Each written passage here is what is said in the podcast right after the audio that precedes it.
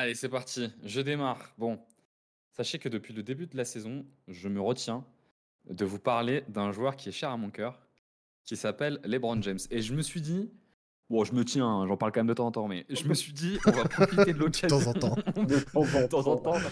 Il a bien quand dos de temps en temps. hein, quand même.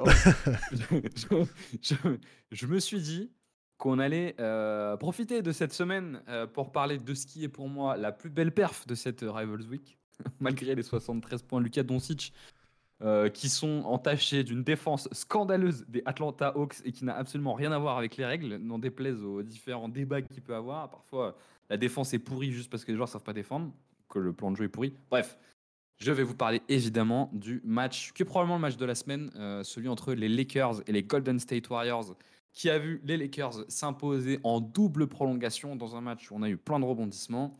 Euh, bon, si vous l'avez pas vu, je vous conseille euh, d'aller le voir. Qui a noté dans ce match, c'est évidemment euh, les 46 points de Stephen Curry, qui a quand même pris. Combien de 3 points a pris euh, Stephen Curry à votre avis dans ce Euh, 21. Voilà, 21. Donc le, le pépère, il est quand même très Mais, gourmand. mais il est quand même à 43% sur le match. Il est quand même à 43% sur le match. Il a quand même pris 35 tirs. hein. C'est quand même... Il s'est régalé. C'est des stats qu'on n'a pas vu depuis le début des années 2000. Euh, on a vu un Clay Thompson démarrer complètement à l'envers et finir très très bien. On a vu un très bon Draymond Green avec un plus 31 de plus-minus qui représente quand même plutôt bien son impact sur le match. Il est quasiment en triple-double. On reviendra peut-être un peu sur Draymond Green pour des questions d'arbitrage parce que j'ai toujours pas compris comment il a pas pris une flagrante sur la patate qu'il a mis Anthony Davis à la, à la fin du quatrième quart-temps. Je ne m'explique toujours pas. On a vu aussi euh, l'excellent Jared Vanderbilt euh, prouver. euh, moi, j'ai beaucoup parlé de Vanderbilt en disant que Vanderbilt titulaire, j'en pouvais plus. Mais qui prouve une fois de plus que remplaçant, par contre, un peu en energizer, c'est excellent. Mais surtout, messieurs, il y a la performance de LeBron James qui a quand même mis 36 points, 20 en rebond, 12 passes d'ess avec seulement 3 balles perdues à 14 sur 25 au tir. Et c'était un LeBron James des très grands soirs. On l'a vu dès le début. C'est quoi un LeBron James des très grands soirs? Un petit fan va vous décrire un peu comment ça fonctionne. Si vous voyez qu'il n'est pas dans la surénergie dès le début et qu'il met ses tirs en début de match, normalement, c'est qu'il va être à peu près en contrôle de tout. Et c'est ce qui s'est passé sur ce match-là. Comme depuis le début de saison, il a été plutôt à droit au tir. Il n'a jamais été en surdépense d'énergie, ce qui lui a permis de tenir tout le long du match. Euh, la double prolongation, il joue 48 minutes à 39 ans, ce qui est quand même incroyable. Et fini le match, on lui demande s'il n'est pas un peu fatigué. Et il dit, et je pense qu'il est assez honnête, il dit franchement ça va. Et c'est vrai que sur le terrain, il a jamais paru fatigué du match, mais parce qu'il a jamais rien forcé. Il a toujours laissé le jeu venir à lui et il a été absolument phénoménal. Euh, je pense que le climax des duels de notre ligue depuis 10 ans, c'est quand même les duels entre Stephen Curry et LeBron James, euh, qui accouchent la plupart du temps de grands matchs et de grandes performances. Je ne sais pas si c'est la dernière, mais j'aime à croire qu'à chaque fois on puisse se dire que c'est la dernière pour en profiter comme une dernière fois. Euh, mon ex m'a pas permis d'avoir une dernière fois, mais c'est pas grave, c'est pas le sujet du jour. et, euh, et là, franchement, c'était un plaisir immense de, les voir jouer.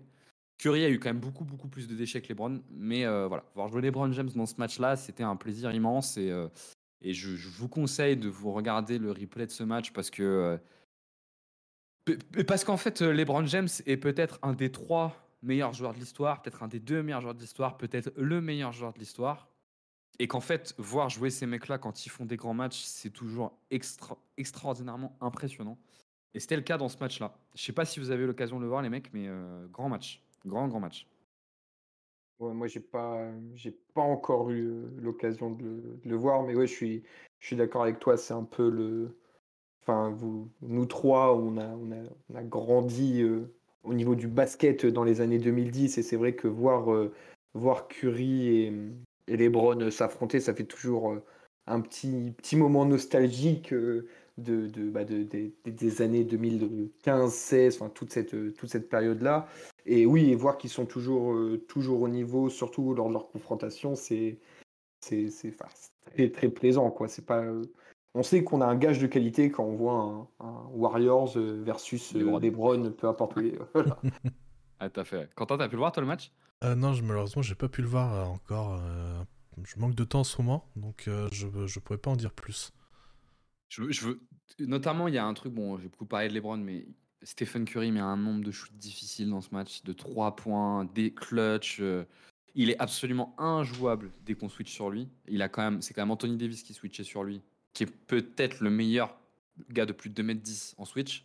Il était absolument incapable de le tenir, mais incapable. C'est-à-dire qu'à chaque fois que Curry lui faisait une feinte de pénétration, il prenait dedans et Curry pouvait faire un step back. C'était systématique, vraiment injouable. Moi, les gars, je... enfin, c'est merveilleux de voir jouer ces mecs-là. D'ailleurs, on pourrait ajouter Draymond Green et Clay Thompson un peu dans cette confrontation euh, LeBron-Curry, parce que j'ai l'impression que Curry, a quand même un trio avec Green et Clay Thompson. Je vais vous poser une question quand même. Euh, bon, on n'a évidemment jamais vu un joueur de l'âge de LeBron à ce niveau-là. Mais pour vous, quel impact ça a sur euh, l'estimation que vous faites de sa carrière? Moi, j'aime pas trop les classements de, de GOAT, euh, genre de trucs, mais quand, quand vous ranquez LeBron, imaginons qu'il gagne pas de titre encore. Mais le fait qu'il fasse cette période-là de 38 à 40 ans, elle est de 37 à 40 ans à ce niveau-là, est-ce que pour vous, ça a quand même un impact, un impact quand vous allez vous faire un peu ces rankings-là?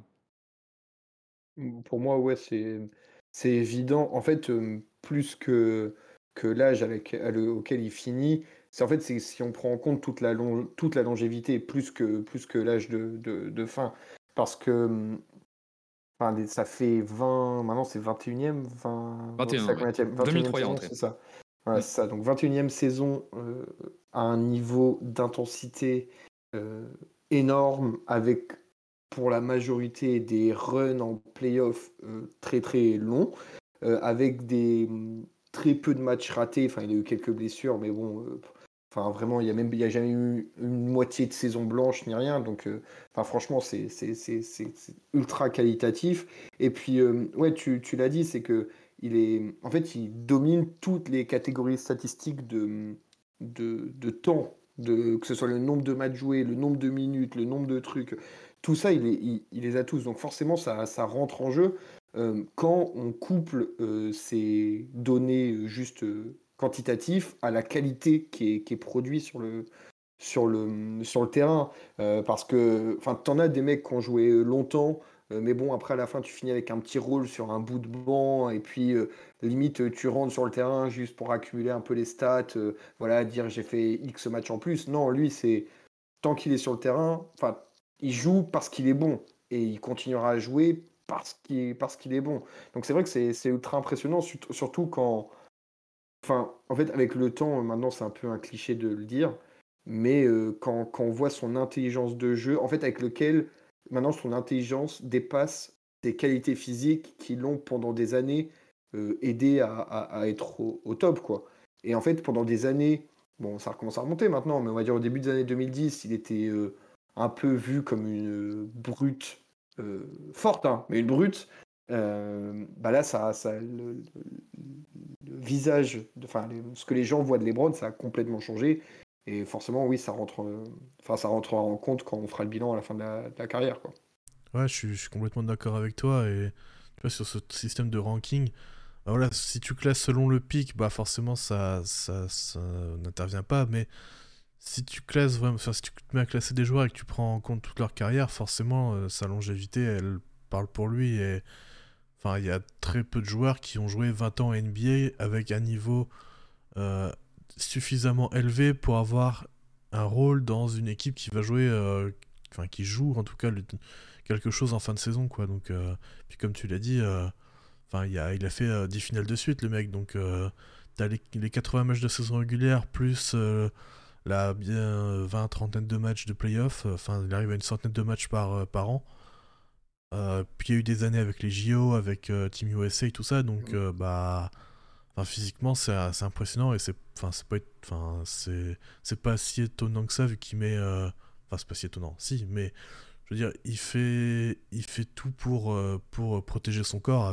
Il, il, disait qu'il investissait un million par an dans la récupération dans tous ces trucs là pour pouvoir rester au top physiquement et on voit que ça, que ça a baissé, qu'il est moins rapide, il est moins explosif, tout ça, mais il compense par tellement d'autres choses que, que ça, marche, quoi. Ouais, et puis euh, sur l'aspect blessure, ce que disait euh, Ben, euh, qui n'est jamais blessé, c'est encore un des rares joueurs de la NBA qui se fait souvent des petites blessures pendant les matchs, mais il sort jamais. Moi, c'est un truc qui mm. m'impressionne avec les bras. Le nombre de fois, on le voit avoir une cheville qui se avoir une douleur quelque part. 95% des joueurs aujourd'hui, quand ils ont ça, tu dis bon bah le match est fini.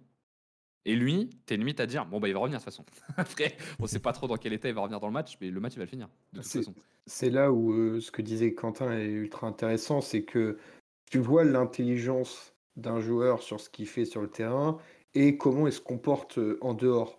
Euh, on n'est pas là pour juger à quel point les joueurs sont intelligents, ça veut compter jusqu'à 100 ou pas, c'est pas ça la question, mais ça me fait notamment penser à la, il y avait une petite série sur YouTube que Evan Fournier avait fait quand il était à Orlando, qui était ultra intéressante, où il y avait un épisode euh, avec son, son euh, chef cuistot, un épisode où il parlait de sa récup et tout, et tu vois à quel point une, de la récup bien mangée, euh, être sain psychologiquement aussi, enfin voilà, avoir une famille qui te soutient, ne pas avoir un entourage un entourage négatif, etc., à quel point ça peut te faire durer et à quel point ça peut améliorer tes, tes, performances. Parce qu'en fait, tu es juste, bah, es juste parfait dans ta tête, parfait dans ton corps, et maintenant, tu as juste à, dérouler ce que tu bosses depuis 25 euh, ans, donc tu, tu maîtrises quoi. Et euh, juste une deuxième petite chose qui me fait rire, à chaque fois qu'on parle, qu'on parle de Lebron, ça me fait toujours penser au tweet du mec qui en 2015 disait Putain, Lebron il a 30 ou 31 ans, on a bientôt fini avec lui. Tu dis, le, tweet il date de 2015, c'était il y a quasiment 10 ans. Tout le monde pensait que c'était déjà quasiment la fin. 10 ans plus tard, il casse, il fait chier encore tout le monde. C'est toujours. Ouais, parce que, parce que dans cette longévité, il y a évidemment euh, l'aspect physique mais moi, ce qui m'impressionne, c'est, euh, je prends toujours cet exemple-là, euh, le livre The Mid-Range Theory, où justement il, explique, je je me rappelle plus le nom de l'auteur, où il explique justement à quel point d'une année à l'autre, en fait, le jeu change tellement que ce qu'il dit pour la saison 2018-2019 est, peut-être déjà plus valable pour la saison 2019-2020, tellement le jeu change vite. Et moi, je trouve dans la longévité, ce qui est impressionnant, c'est, ça veut dire qu'en fait, pendant toutes ces années, tu t'adaptes au changement de la ligue et aux différents courants de style de jeu qu'il y a, et tu restes le plus fort ou un des plus forts là-dedans. Et, ça, je trouve que c'est assez impressionnant. Parce qu'après, physiquement, il, est quand même toujours très très dominant. Enfin, oui, euh, oui, oui l'IQ est très important, mais enfin, il y a quand même des matchs encore où ça reste le mec qui court le plus vite et qui saute le plus haut, et ce qui est indécent à son âge. Mais, enfin, ouais, moi je, le trouve phénoménal. C'est encore un match. J'avais fait un petit compteur un peu en début d'année. Des matchs où LeBron James euh, est le meilleur joueur sur le terrain. C'est vraiment un truc, euh, excusez-moi du terme, je vais être vulgaire, mais c'est vraiment un truc de suceur. Mais bon, j'avais fait ce truc-là. Euh, et il y avait le match contre les Suns où j'avais arrêté le décompte assez vite, où il était le meilleur sur le terrain, et pourtant il y avait Kevin Durant sur le terrain.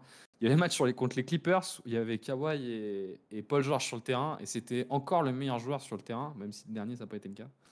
Et ben on peut rajouter un match contre les Warriors où il y avait Curry sur le terrain, et bah, c'était encore les Brown James le meilleur joueur. Et c'est pas les trois seules confrontations où ça a été le cas. Même dans des confrontations directes, il arrive encore à être le meilleur joueur sur le terrain. Enfin, ce mec est c'est.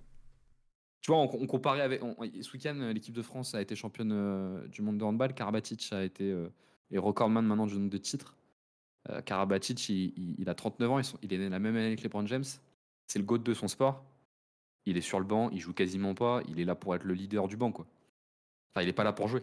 Et on compare, tu vois, c'est un mec, c'est le GOAT de son sport, quoi. Ben, ah c'est un de ça. Juste pour finir là-dessus, je trouve aussi que la, comment dire, le niveau et l'âge de LeBron, enfin tout ce qu'on dit, voilà, il joue à tel niveau, ça, comment dire, ça cache un peu le fait que même Steph Curry à 35 ans est à un niveau de malade mental. Enfin, faut, faut, dire, enfin, il y a quelques, quelques années slash décennies, il n'y a aucun joueur de 35 ans qui jouait avec le niveau de, de, Steph Curry. Donc lui, il a eu quelques blessures en plus, etc. Mais ça reste, enfin, on voit à quel point, euh, je sais pas en fait si ce sont juste deux extraterrestres ou si avec les, les sortes, enfin, les nouveautés, le développement euh, un peu de différents, euh, différents objets médicaux, enfin voilà, le, comment dire, la qualité extra sportive. Est-ce que tout le monde va devenir fort à 35 ans ou 36 ans? Je ne sais pas. Mais en tout cas, que ce soit Lebron ou Curie, on a deux spécimens euh, spécimens de longévité qui sont assez, euh, assez fous. On peut ajouter Kevin Durant aussi à ces, ces deux-là. parce que lui, en plus, il a eu euh, des, des, vilaines blessures. Ouais. Ouais, mais du coup, ils ont un compteur qui est bien moins haut que celui de LeBron, quand même. Parce que les deux oui, ont oui, été blessés, le compteur est quand même vachement. Déjà, ils ont 4 ans de moins. Mais aussi parce qu'ils ont, ils ont moins joué. Mais effectivement, quand tu prends James Harden qui a 34 ans, déjà, on commence, tu vois, le, le, déclin commence à venir. Damien Lillard à 33 ans, ça a l'air d'aller, mais déjà, moi, je trouve cette année, il est un peu moins impressionnant que, années. Tu, vois les, les, joueurs, on va dire, euh, du calibre de Curry et LeBron euh, il y a 10 ou 15 ans, Enfin, j'aime bien Duncan, mais à la fin, Duncan, ça avançait plus, plus beaucoup. Nowitzki, ça avançait plus beaucoup. Kobe, c'était compliqué la fin. Enfin voilà, c'est tu les prends tous, tous, les gars comme ça. Kevin Garnett, c'était plus qu'un grand défenseur, très très fort, hein, mais ça restait un, une tour défensive. Voilà, enfin ce que je veux dire, c'est que tu, c'est, je pense que c'est, faudrait regarder, mais c'est assez rare des mecs qui sont, qui ont autant de possession, enfin qui ont autant d'usage et autant d'efficacité à leur, à leur âge. Ça doit être pas très très très courant quoi. Et on a les deux dans la même au même moment, ils se sont affrontés plein de fois, et c'est les deux, deux enfin, l'opposition peut-être la plus, euh, l'une des plus marquées de l'histoire de, la NBA, quoi. Ouais, et puis Curry, ça a pas l'air de, ça a pas l'air de, de, baisser, quoi. Ah oui, oui, non. Il doit porter tout le monde tout seul. C'est, c'est, à, à, à, titre, à, titre de comparaison, c'est Curry à l'âge où Michael Jordan a obtenu son dernier titre. Ouais, ouais. Pour comparer. Sachant que Jordan, il avait, il y avait eu un petit creux entre, entre les deux. Enfin... Oh, puis il était sur la fin. Oui. Bah, enfin, la carrière, la, la, retraite était logique. Hein. Il commençait vraiment à... Enfin, il commençait doucement à descendre. Quoi. Après, il est quand même champion NBA, hein, mais il commençait à descendre. Messieurs, je vous propose de passer au second match, euh, le match de Ben. Je te laisse démarrer sur celui-là. Ouais, on va peut-être faire un peu, un peu plus vite. alors moi, j'ai choisi le Suns Pacers de vendredi soir. Bah, je pense que, vous en avez tous entendu parler parce que c'est la fameuse nuit où, où Doncic et Booker ont régalé. Booker, donc c'était dans une, défaite et donc je vais vous donner la ligne de stats pour être précis. Donc 62 points, 5 rebonds, 4 passes, 4 pertes de balles à 22 sur 37 au tir, dont 6 sur 12 à 3 points. Donc euh, une ligne de stats euh, somme toute euh, plutôt correcte. mais en fait, quand je me suis levé le matin, j'avais pas du tout vu la perf de. Enfin, je n'ai pas vu le match en, direct, donc je me suis dit, ah bah tiens, je vais regarder pour voir ce que ça, a donné Booker. Mais ce qui m'a le plus impressionné sur le match, c'est la gestion des Pacers sans Hailey Burton. Parce que taper les Suns qui étaient franchement en, pleine bourre, euh, avec donc ces, les 62 points de, de, Devin Booker euh, assez indécents, sans, ton meilleur joueur euh, qui est enfin, All-Star indiscutable. Je sais même plus, il est titu ou pas, Burton Oui. Plus, oui, est ah All-Star. donc, donc franchement, c'était une énorme perf. Et en fait, ce qui est assez intéressant, c'est que, en tout cas sur ce match précis, il y a eu très peu de shoots à 3 points de, d'Indiana. En fait, ça a pilonné la, raquette. Et c'est là qu'on voit que déjà, il y a énormément de mouvements de balles. Enfin, c'est ultra intéressant. Tu as de tout. Tu as du poste bas, des cuts. Euh, ça marque sur rebond offensif. Ça prend du pick and roll ou ça finit sur le, sur le, le porteur de balle. Ça, certaines fois, ça roll. Certaines fois, ça, ça, mince, avec Miles Turner, j'ai plus le nom du système, ça pick and pop, merci. avec Miles Turner, enfin, il y a vraiment une diversité folle. Ça se voit rien que sur les, sur les comment dire, le nombre de passes décisives. Il y a eu 34 passes décisives, soit 10 de plus que, que, que, les Suns en face. Et en fait, en... c'est vrai que Tyrese, il a une, enfin, c'était, il est tellement extraordinaire qu'il a une tendance à monopoliser ce ballon. Et en fait, avec euh, son absence, euh, bah, on voit déjà que Siakam a réussi à parfaitement s'intégrer parce qu'il est directement euh, énormément impliqué. En plus de ça, ça développe les Newbard, les Nesmith, ça donne du temps de jeu à TJ McConnell. Enfin voilà, tout le monde, tout le monde est impliqué. Donc c'est ultra, ultra intéressant. Ma seule petite interrogation pour les, pour les Pacers, c'est quid du cas Mathurin que je sais pas trop où ils vont, euh, ils vont avec lui. Il n'a pas énormément joué, alors que normalement, enfin, je pensais qu'en l'absence de Halliburton, ça allait être euh, l'un de ceux qui allait le plus en profiter. Euh, même si c'est pas exactement le même poste, ça reste un, guard. Peut-être que tu pourrais en profiter pour le développer. Bah, il préfère partir en titu avec Naismith et Newbard, Newbard, je crois comment ça se dit. donc, donc voilà, c'était mon petit, petit coup de bonheur, enfin petit coup de cœur pour le, pour les Pacers que, qui m'effraie de plus en plus euh, si on doit les croiser en playoff. Il est bon, hein, Newbard. Hein. Ouais, franchement, les, deux, hein. je trouve. Hein. les deux, les deux sont. Ouais, Nembard, c'est ça. Les deux sont solides. Euh, enfin, en fait, portent beaucoup mieux la balle que ce que je m'attendais. Euh, parce qu'on a souvent l'habitude de les voir en bout de chaîne euh, avec Liberton ou McConnell euh, balle en main. Et puis quand il faut leur donner des, des possibilités de création, bah, ils, savent, euh, ils savent saisir les occasions. quoi. Est-ce que Ah, c'est pas justement le, le genre de joueur qui manque à Phoenix? Qui, eux, ont leurs trois grosses stars, plus à côté des joueurs qui. euh, qui. euh, Enfin, qui font rien d'autre que d'attendre le- les tirs à trois points, quoi. Ouais, je suis, d'accord. Parce que, ouais, juste pour parler un peu des, Suns, c'est vrai que bah, il y a toujours la question. Enfin, Booker, là, était indécent et quand il est comme ça, il n'y a pas grand, chose à faire, quoi. Mais je trouve qu'ils ont.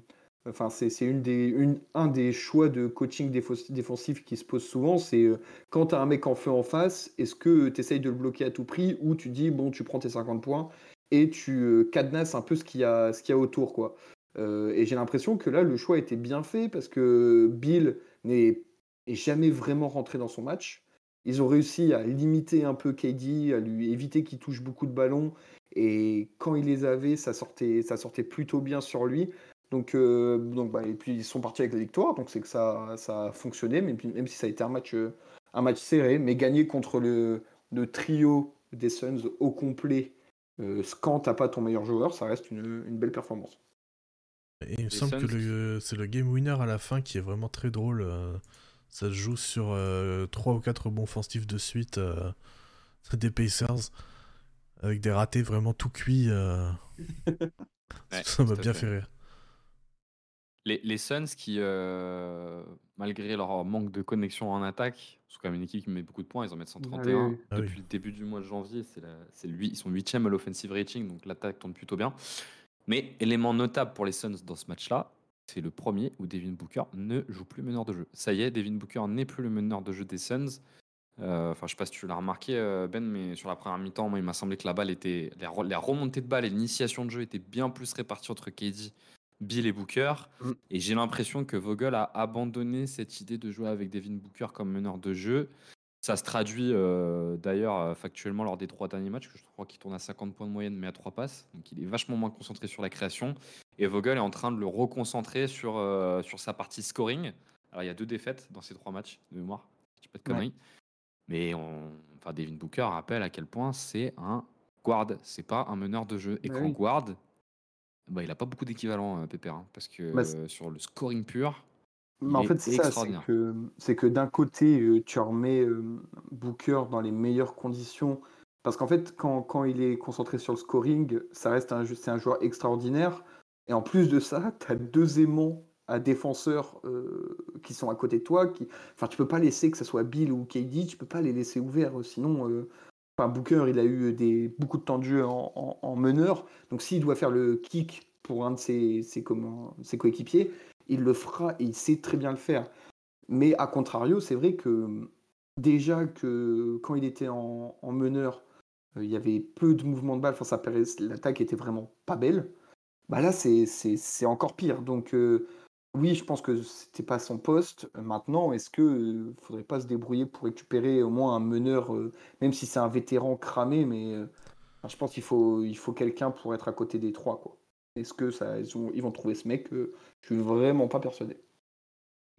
Moi, je pense que s'ils veulent le trouver, il faut, il faut bouger euh, un des joueurs, enfin un joueur qui fait quasiment la meilleure saison chez les Suns, c'est il faut bouger Grayson Allen, qui est exceptionnel cette saison, d'efficacité. Puis alors là, pour le coup, euh, lui, il profite des décalages que crée KD, Bill et Booker comme pas possible. Et sur les tirs ouverts, il est incroyable.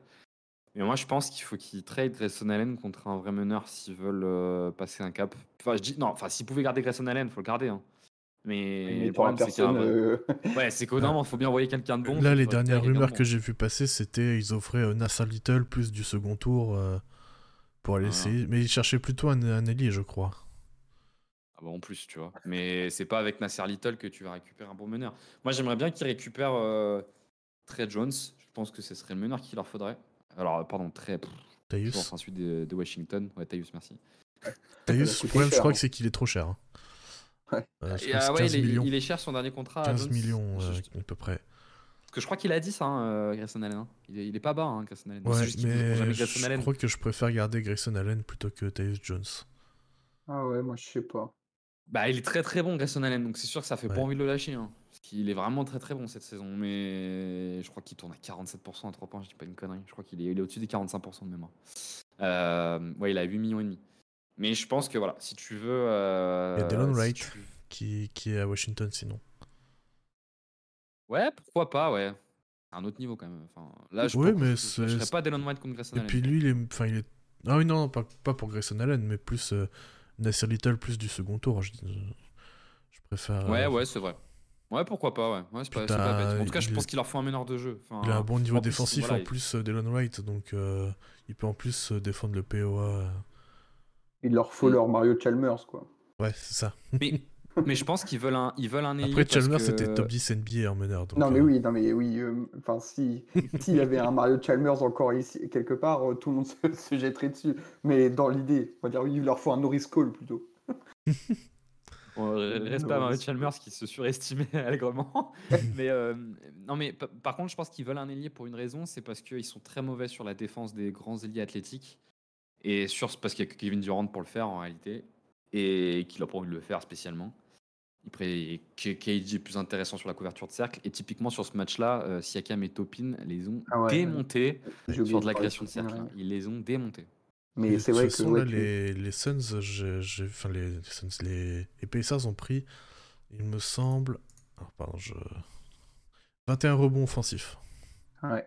Ouais, bah en plus ça se traduit avec leur bon offensif. Ouais. Oui, et puis il faut regarder Topin et, et Siakam, mais s'ils sont à 50 points QI, les deux, je suis pas surpris. hein. Ouais, Topin, oui, parce que Siakam il a plus de 30 et Topin a plus de 20. Donc, euh, Ouais. ouais, j'ai j'ai- j'ai vu. Ouais, mais. euh, Puis, enfin, je trouve c'est trop. C'est ultra intelligent le, le roster de- d'Indiana. J'ai l'impression que. Alors, oui, tu peux upgrade chaque joueur, mais tu as tous les profils un peu qu'il faut dans, the- dans de la NBA, euh, NBA moderne. Alors, oui, c'est sûr que. Que comment il s'appelle euh, Hield. euh, ouais, enfin, non, oh non, c'est pas lui que, que je voulais dire. J'allais dire les topines, tout ça, ça peut être, ça peut être des jou- les joueurs peuvent être améliorés, mais ils ont tous leur place et ils sont tous un peu différents. Il n'y a pas de doublon. Enfin, franchement, moi, j'ai- j'aime beaucoup les, les, les Pacers et c'est vrai que le trade pour Siakam euh, paraissait logique, a été fait de façon logiquement et bah, bizarrement, ça fonctionne de façon logique aussi. quoi. Il faut bouger Buddy Hield. On respire plus là. Il a cul, euh, il- C'est bon parce qu'il met 3-3 points dans un match, il a pas le droit d'être bougé. euh. Alors, Enfin, peut- en Ouais, moi, il me gêne pas tant que ça. Enfin, oh, ça va aussi. j'avoue ouais. que bon, si- ça dépend, ça dépend pourquoi en fait. Non, mais il faut qu'ils ils ont besoin d'un extérieur qui défend. Il faut défendre en Ah, ça, en- oui. pour- et- Ils ont, Mais- ils ont pas besoin de scoring. Le scoring de Buddy Hield, il tourne à 12 Oui, points non. par match, il est même pas à 40% à 3 points. Il a, il a de la valeur, il faut le bouger contre un mec qui défend. Moi j'avais dit que j'aurais aimé que plutôt que bouger, bouger Bruce Brown, il bouge Buddy. Probablement que c'était pas possible. Mais il faut, il faut, il faut qu'il rajoute de la défense, euh, les, les Pacers. Et Surtout To- sur la mixtape. Toron- Toronto, ils ont déjà le, le mec qu'ils ont drafté en 12e, 11e qui met pas un point dans le même profil que Buddy Hield. Tu, tu vas Il pas s'appelle ramener le blanc là, putain, ouais. Euh, truc Dick. Grady C'est Dick. nom, mais je sais plus. Ouais. euh. Grady Grady Beat, ouais. Ouais. Donc, euh, Euh, donc voilà, si, si vous voulez jeter un coup d'œil au match, il était bien Dernière, sympa. der- dernière chose, petit quiz rapide sur ce match. Euh, la fréquence des tirs au cercle d'Indiana, vous savez, elle était à combien sur ce match? J'ai regardé la stat tout à l'heure, elle était énorme. 75% Non, non, quand même pas. 3 tirs sur 4, c'est au cercle. Non, non. Un peu moins. Ah, 50 Juste- Mais juste en dessous de 50, 46%. Quasiment c'était- un tir sur deux était au cercle pour Indiana. Et par contre, ils, ils ont pris aucun 3 points. Enfin, Ouais. quasiment Mais pas. par contre, tu vois, ils sont pas très en réussite, mais je, je pense que c'est parce qu'il y a eu beaucoup de tip-in euh, qui re- ressortaient euh, sur les rebonds offensifs. Donc euh, le pourcentage est à prendre avec des pincettes. euh. Euh, Ouais, ce qui est, ouais, ouais. Ce qui est étonnant parce que les Suns se font pas tant attaquer que ça dans la, dans la raquette généralement, mais il y a ce problème sur les ailiers. hein.